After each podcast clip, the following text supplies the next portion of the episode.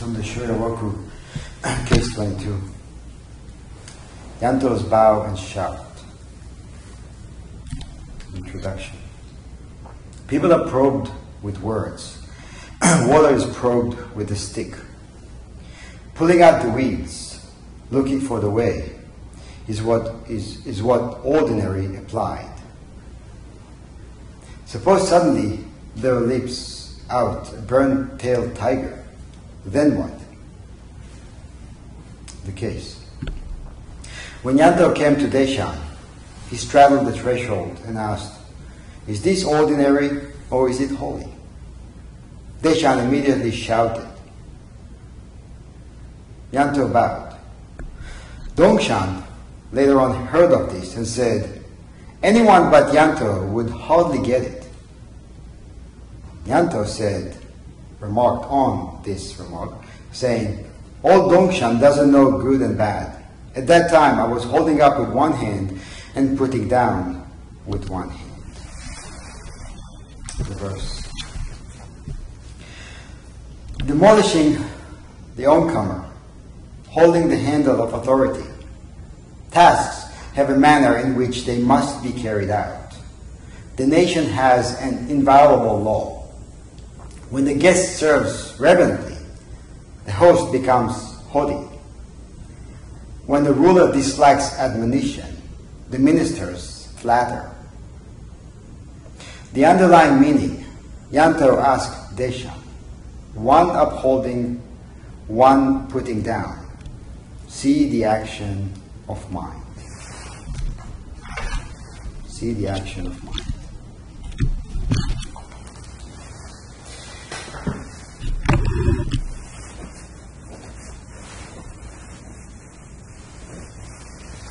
So when looking for a koan to bring up, I, I try to to listen to what's going on. I try to connect with life as it is, and, and I ask myself a question what is needed? What do we need to talk about? What do we need to raise in order to keep the practice alive?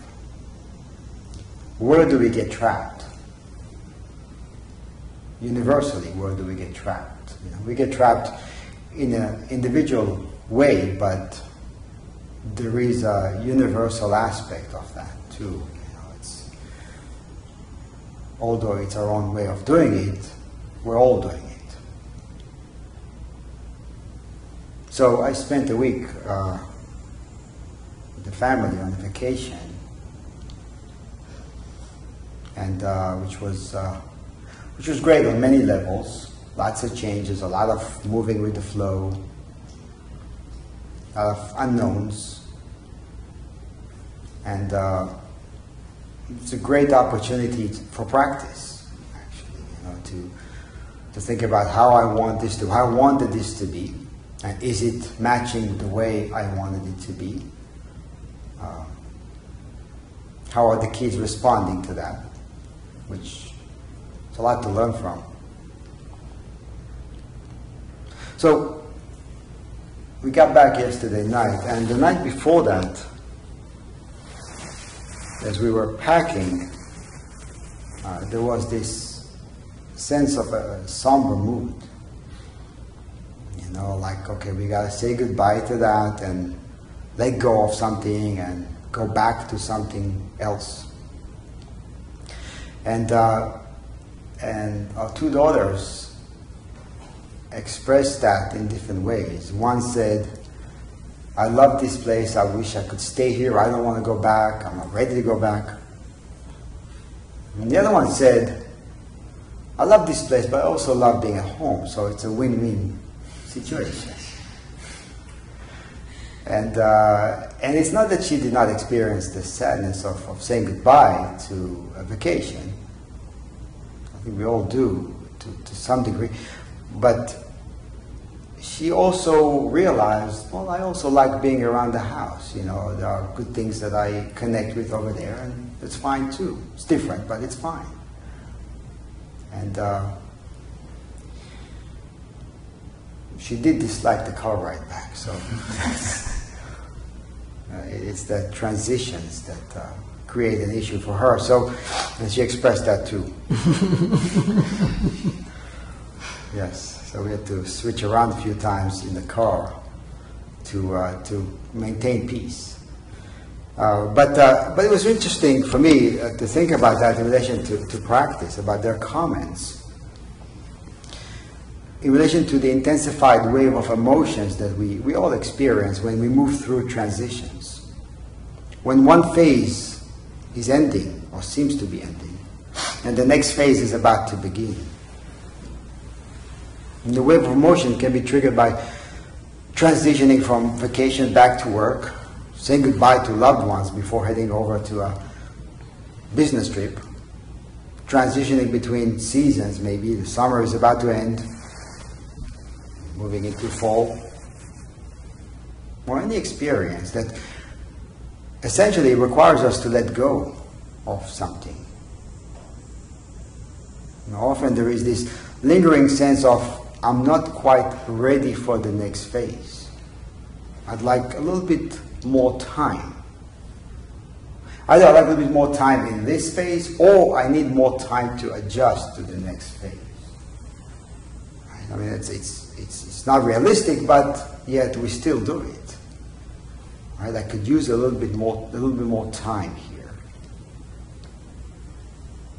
There are also times that we become anxious about wanting a phase to end we can't wait until this ends and, and our attention is actually vested in the next phase before we get there. Right? And in either way, either case, there is a sense of gain and loss. There is a sense of I want to lose this so I can gain the next phase, or I don't want to lose this because if I lose this, I'm losing something which I want to hold on to. So the gain and loss play in the background and essentially make us feel, or make us feel, essentially create a wave of emotion, a wave of anxiety maybe, clinginess. So gain and loss. Are we truly gaining and losing, or is it an untested assumption? Where does it come from? Where does gain come from? What are we gaining and what are we losing? Based on our sensations, if we examine life based on sensations, of course there is, because some things are pleasant, some things are not pleasant. But the senses are limited. We talk about this often. Uh, the Buddha talked about it in the Chappana Sutra. Right, the six animals, the six senses that what we need to do is create a post, and the post is our practice, and tie all the six animals, the six senses, to the post, so that eventually they become tired and sit by the post. The post is your practice, our practice, which we have to keep attending to. So we are pulled, constantly pulled away from that post. So why does it happen? What are we rejecting in the process? Or maybe more importantly, how can we apply the practice which we cultivate? And we do cultivate. Even if you think you're not, even if you think you have not cultivated, you have been cultivating strong practice. But unless you apply it, it remains a potential. So how do we apply it? How do we apply it when we find ourselves reacting to transitions? And we do. I think what we really need to examine here is this point where an ending phase, just that point, that seam, when an ending phase seems to be meeting a beginning phase. It's kind of a threshold that we might say is the culprit of the arising emotions and rigidity we experience in reaction to changes. There has to be, in our minds, there has to be a point in which something is becoming something else, something different. And there is something in us that says, I don't want this to change. I want to move this point further up. At that point, there is a lot for us to examine, a lot for us to learn from. Right at that point, at that threshold. As it is gone, right? Yanto shows up at uh, Deshan's monastery. This is where he was just about to enter training or considering training with Deshan. He was standing at the threshold, one leg in, one leg out. And he's asking Deshan about the practice there. So it's as if somebody shows up here and he's asking us, is this place holy or mundane or ordinary? What are you practicing here? Is it worth it? Is it going to purify me? Is it going to give me what I'm missing? It's a maybe fair question. Is it ordinary or is it holy? So how would you answer this question if, if somebody walks in today and asks you, how do you see your practice?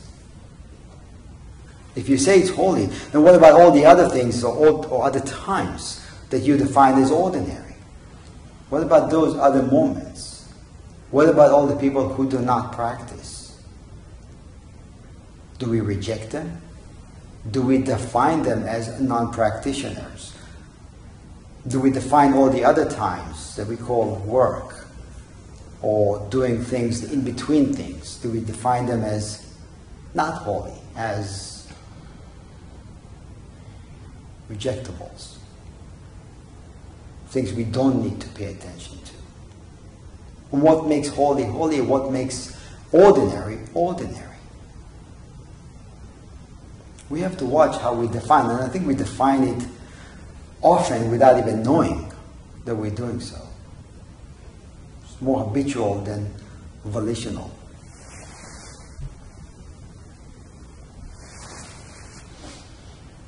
So how do we separate? What about being inside your house versus being outside your house? I mean, you know, we create thresholds in, in many ways. What about right and wrong, good and bad, life and death? Even that. Or maybe more so than that. Right? And all the other defined, chisel, defined opposites we may have in our minds. This dialogue that happened between Yanto and, and Deshan happened as he was just about to enter training. And later on, when Yanto became a great Zen master, he had another dialogue with, with one of his students, Ruiyan, in which I think he answered his own initial question. You may remember that dialogue. Ruiyan asked, What is the constant fundamental principle? Yanto said, Moving. Ruiyan then said, How is it when moving? And Yanto answered, You do not see the constant fundamental principle. You do not see the constant fundamental principle. So although reality appears in many ways, many instances, many appearances, it is essentially seamless it's just the one thing that appears in many ways. Like the mystic peak, the summit of the mystic peak. Where is it? What is it? It's over there. Well, if it's over there, it's not here. Or if it's here, it's not there. Or if this person has it, I don't. Right? You know, we fall into those traps, and awareness can actually keep us away from falling into traps. Just awareness, attention. We keep going back to just paying attention. Actually, I just, just thought about that. On the way back yesterday, we stopped for lunch. And we were sitting outside, and uh, this is a parking lot right there. It's like a strip mall. And we were sitting outside, and uh, there was a guy in in a car. He was doing something, he was looking at directions or something before they took off for like I think good five minutes, and the car was running, and we were sitting right there, and he didn't even think of turning the car off, right? So maybe we can be spared of breathing some fumes, and uh, and it wasn't done maliciously. It was just done out of not being aware. That's all, just not being aware, not paying attention. It, it begins and ends with not paying attention. That's all it takes, just paying attention, moment by moment, looking around, seeing what's around us. What do I have to adjust to? What do I have to work with at that moment? What's going on? That's all, what's going on right now. If I think that way, then I have a chance of seeing and reacting, a chance to assume the shape according to the need. And, and the need was to turn off the ignition at that moment. But how do we know what the need is if we are too busy with ourselves? If we look down instead of up? if our focal, if the focal point of our attention is directed at thinking and thinking and thinking. That's where the gaps are. This is not where reality is. It's where the gaps are. It's where the seams are. It's where the thresholds are.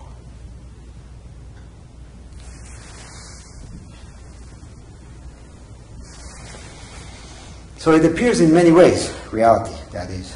It's essentially seamless. But when we stop, when we stop flowing with it and try to compare it essentially to itself, it seems, it only seems as if there are gaps and thresholds that separates between moments. Right? Definitions only exist in our minds, and when definitions are upheld, thresholds are born. In order for a threshold to be born, we have to define what's here and what's there. What is on the other side of that threshold? So if I am sitting in what is mundane or, or ordinary, then I'm looking at what is holy. And I want to enter that because I want to get away from what is ordinary. Or maybe I don't. Maybe I want to stay from what is considered by me holy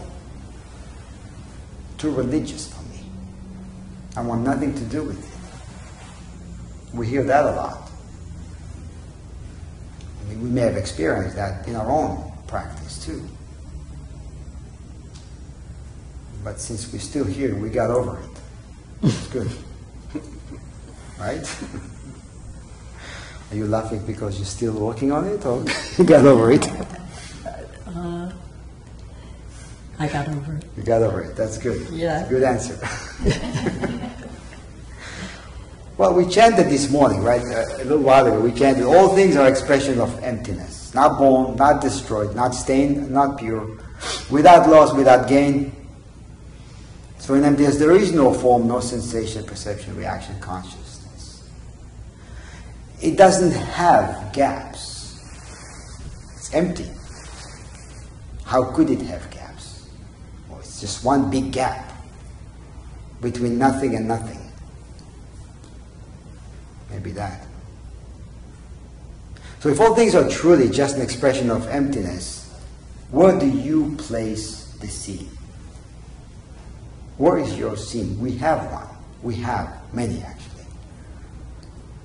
But I think we have more, we have some that are much more prominent and are holding us back than others. We have our own version of thresholds, of gaps, of separations. And we have to catch ourselves. That's all we have to do, just catch ourselves. When we start to drift away to thoughts, that's the moment we have to catch ourselves. Because when you drift away to thoughts, you're starting to create the same old. Come back. You know, we keep churning and churning and churning the same old pot and obviously the same chunks come up to the surface. Right? I mean, they're not going to be new chunks up there. And we look at them again. And then we keep stirring it. And they go down to the bottom, and then different, same old chunks show up. I mean, uh, you, if we keep churning it, it's not going to be new. But the attention drifts to that, and we are very tempted so we have to work with that temptation more than anything. and come back to just this. Come back to not indulging in thinking, although it's very tempting. Because I'm here and tomorrow I'm going to be over there. Because I'm still lamenting last year's vacation. Because I'm dreading tomorrow's workday. Because there is a night between today and tomorrow, right? I mean, it's always, there are always excuses to, to think this way and to be this way. Something is ending, something is just about to begin. Something is always ending, something is always just about to begin. Which means we're always in that state of mind, living in that state of being. We're always waiting. It's like we wait for this to stop so we can actually be here for a little bit.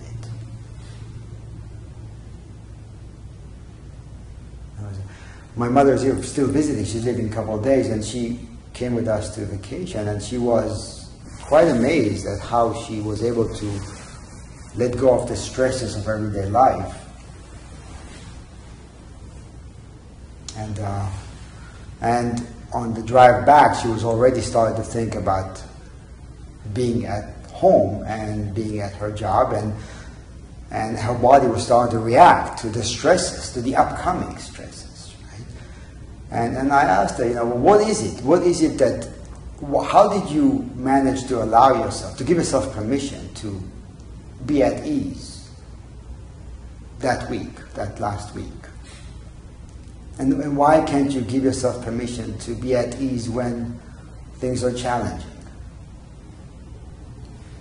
It's not simple. I'm not saying it's simple. I'm just saying we have to raise questions like that because we have to understand that the at easement does not come from the location and the circumstances. It comes from us. We are the ones experiencing the at easeness. The place does not do it to us. But maybe the place and the circumstances make us realize now I can give myself permission to be at ease, to be at peace. Well, if we can do it there, we can do it here. If we can do it today, we can do it tomorrow. We can do it in all circumstances, essentially. Because it's not about circumstances, it's not about outer conditions. We can be at peace when things are peaceful. We can also be at peace when things are not peaceful. If we can be at peace with not being at peace. If we can be at peace with a recognition that it is not up to us, that we have no control. We have no control. And it is okay. It's okay to have no control. We just have to recognize that it's okay. Same with Aikido practice. The more we let go of trying to control our practice partner, the more we control our practice partner. It's a different kind of control. And it works. It works really well. Maybe it's counterintuitive, but it does work. Those of us who practice know it works. There's a story from the time of the Buddha that also brings up this issue of threshold. In olden times, a non practitioner held a sparrow in his hand and asked the Buddha, Is this sparrow I'm holding on to dead or alive? The Buddha got up, stood by the threshold, one leg in, one leg out, and answered with a question Am I about to leave or about to enter? Standing on the threshold, am I about to leave or about to enter?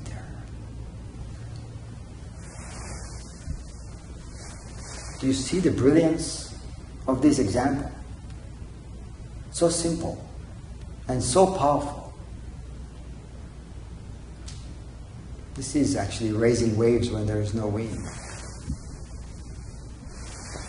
This is what we do. We create, we raise questions and we create complications.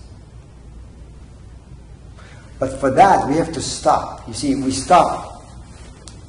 We can't stop. But we pretend we stop. We, I, I need some time. I want to stop here at the threshold. I want to examine. I need some time to examine. But you have no time to examine because you can't stop. Nothing ever stops. How is it when moving? You do not see the constant fundamental principle. I want to see it. So I try to stop. And when I try to stop, I get whacked by the waves of life. And hurts. So we hold on. Imagine being in a river and you hold on as, as hard as you can to some branch or some rock or something, but the, the river is so powerful that it, essentially you're going to get exhausted and it's going to tear you off that. It's going to tear you off that. Bruised. Resistance is futile. And it hurts. So, how do we ride life? Bruised, with pains, with aches, all freely. That we can choose. The speed of the river, the water in the river, how far the river banks are, what rocks we're going to encounter, what trees we're going to encounter, what's going to float next to us, all that we have no choice about. But we can choose to flow or not. Right? We could choose to not. And then we deal with consequences. That is also unavoidable. And this is how our thinking mind works. And that's exactly what we need to deal with in our practice. The discipline, the discipline that is applied when the temptation to go with thoughts arises and we catch ourselves over and over again drifting away. At such moments, all that is needed, all that is needed is to return to that which is undefined. we hear it over and over again, and I think sometimes when we hear words over and over again, they seem repetitious. They're not repetitious, they're new because they refer to something that is happening moment by moment and is born moment by moment. But then the mind says, well, I've heard this before. Fine, okay, but what do I do with it? What do you? I don't know what you do with it. I don't know what you do with the words you hear. I don't know what you do with what you read. I don't know what you do with your practice. I know what you can do with your practice. I know what I can do with the practice.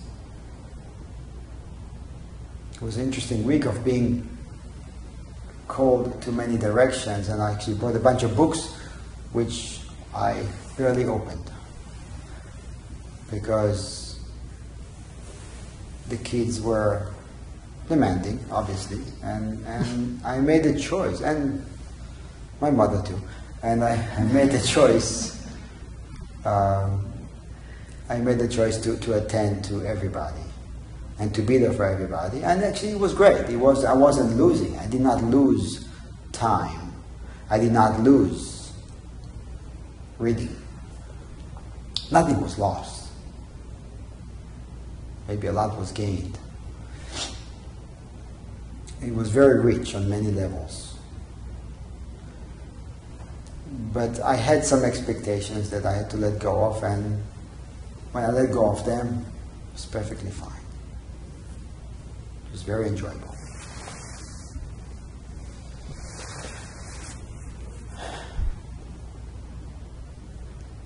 What we have to essentially let go of is the shape, our shape, the shape we think we have, who we think we are.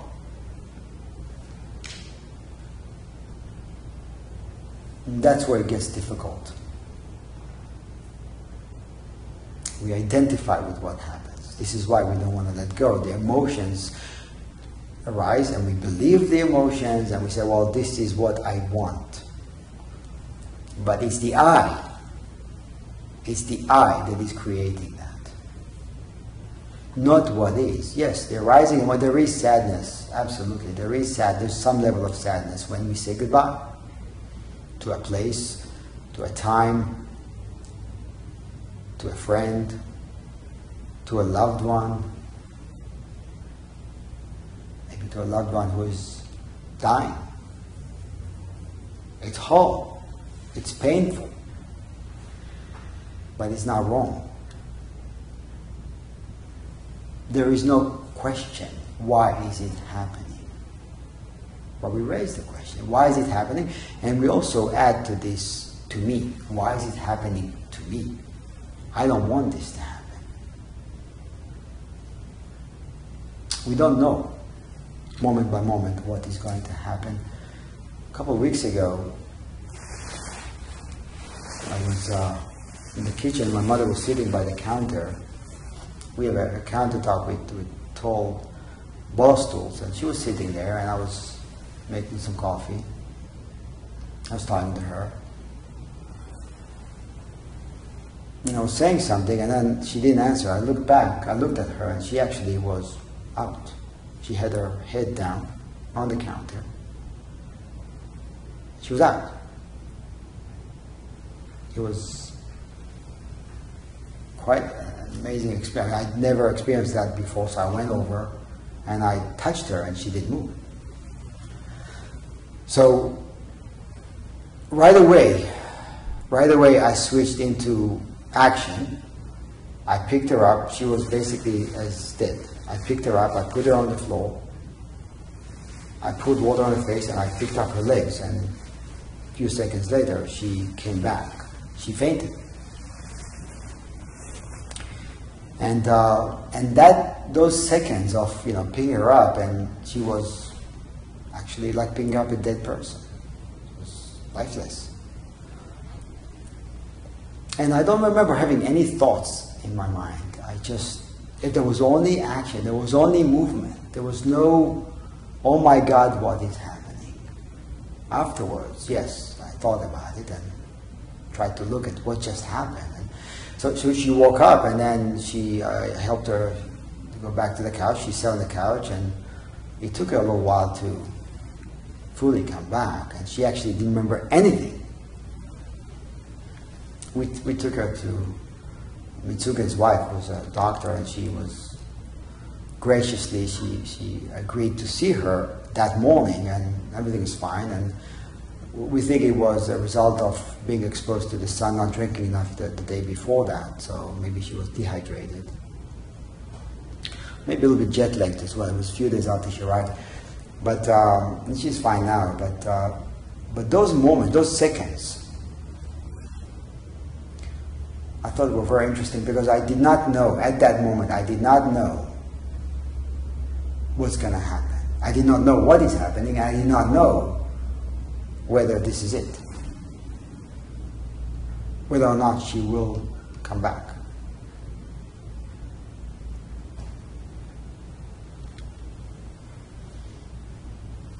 And things happen. Things always happen. And there's no time to pause we can't just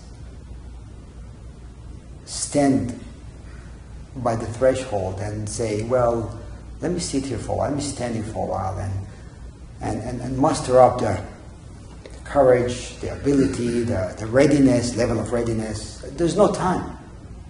There's no time to react. We have to react immediately. When something changes, we have to change with it and it's gapless.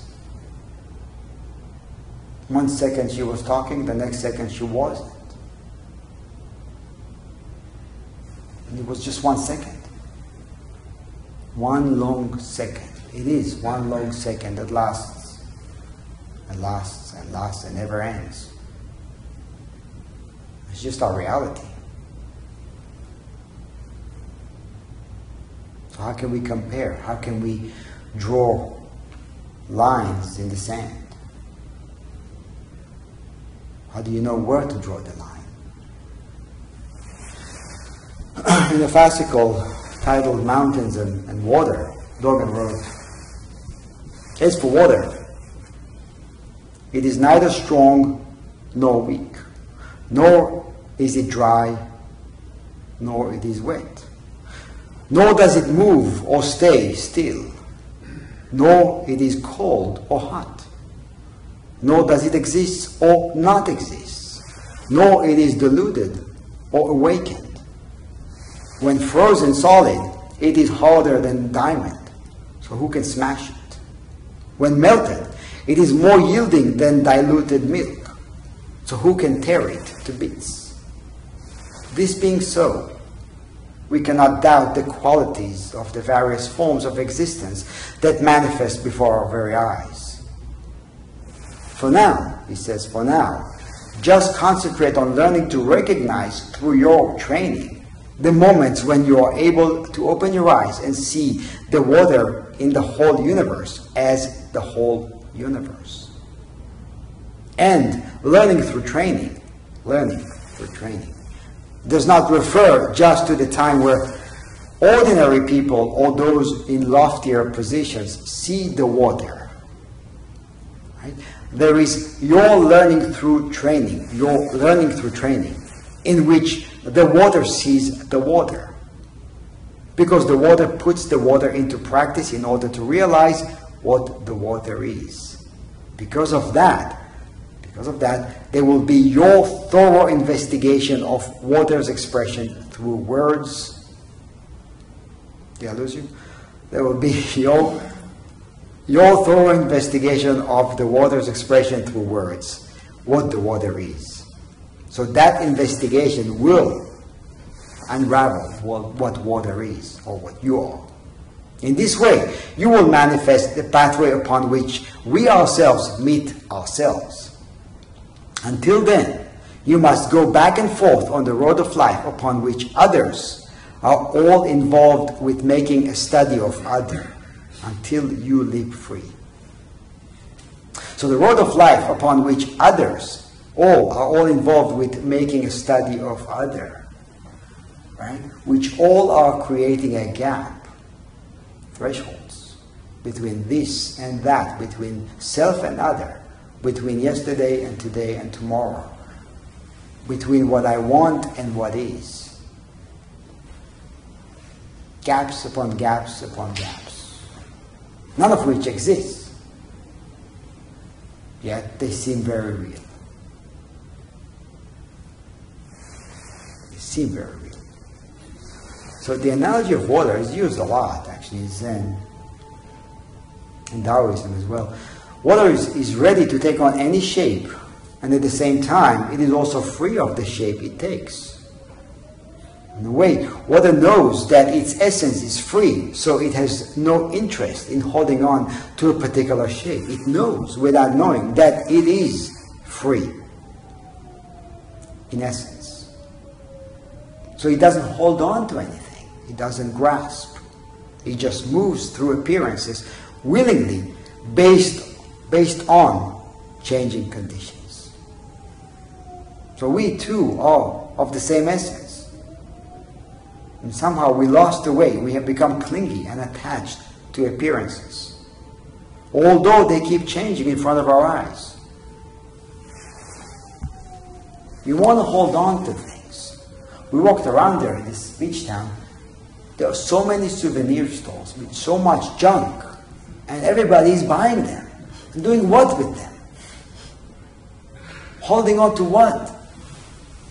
We know we can't hold on, so we make things that give us the illusion of holding on to something. I put it on the shelf. Okay. Then what? Then I feel like I'm still there. Who are you lying to? Why do we need this? So much money we spend on that. And so for what? It is so stupid, and yet we do it. I want something with a name on it, the name of the town. Okay, you got it. Does it help? No. What does it do? Nothing. Well, no, it does, it does, but it doesn't do what we want it to do. It doesn't. It doesn't have the power to do that.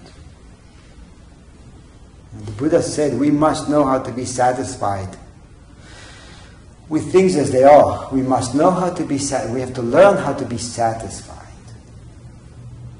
To be satisfied with each step, with what is. No matter how what is appears. He did not say to be satisfied with going on vacation. Actually kept it blank because we're unique, we're different, our experiences are different, our lives are different. So, what you need to be satisfied is what's going on in your life right now. Be okay with that. Nothing is, nothing is lost. Nothing is missing. To know how to be satisfied. Now, Buddhism is asking us to to leave home, to be home livers, to be home free, homeless. what does it mean? For us to be homeless, what does it mean? I mean, we're not going to sell the house and live in the streets.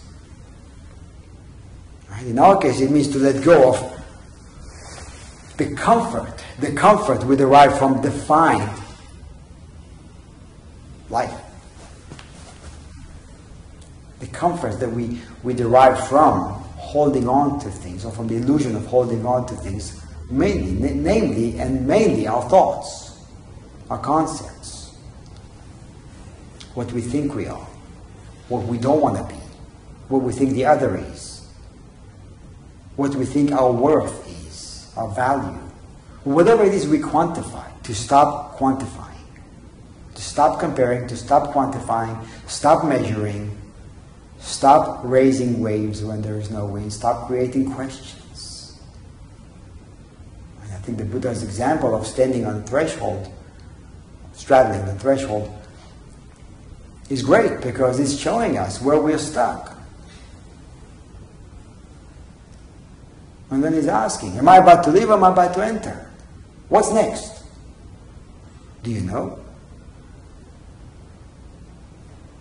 Can you know? That's why we create all kinds of knickknacks to, to help us, to help keep the illusion alive. So we can keep deceiving ourselves.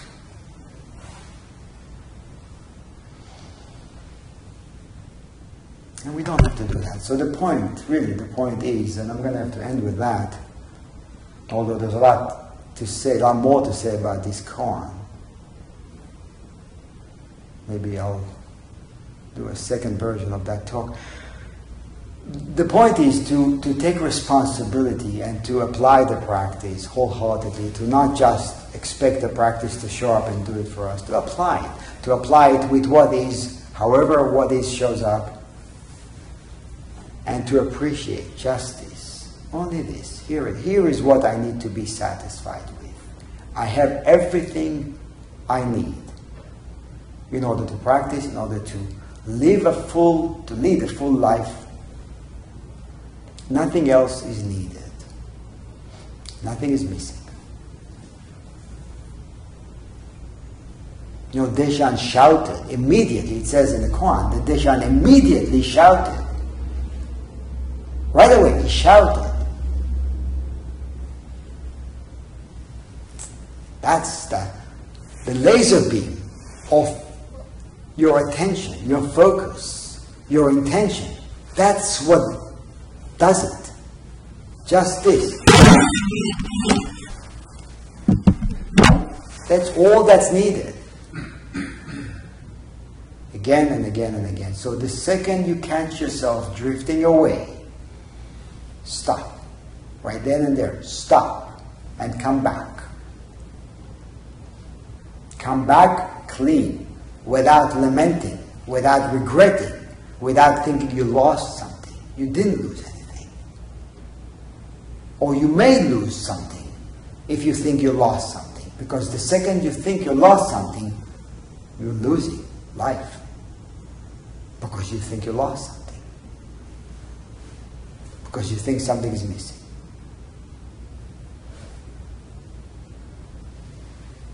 So being here, being at home, being on vacation, being at work, being at the sesshin, it's all there and it's all complete. All the time.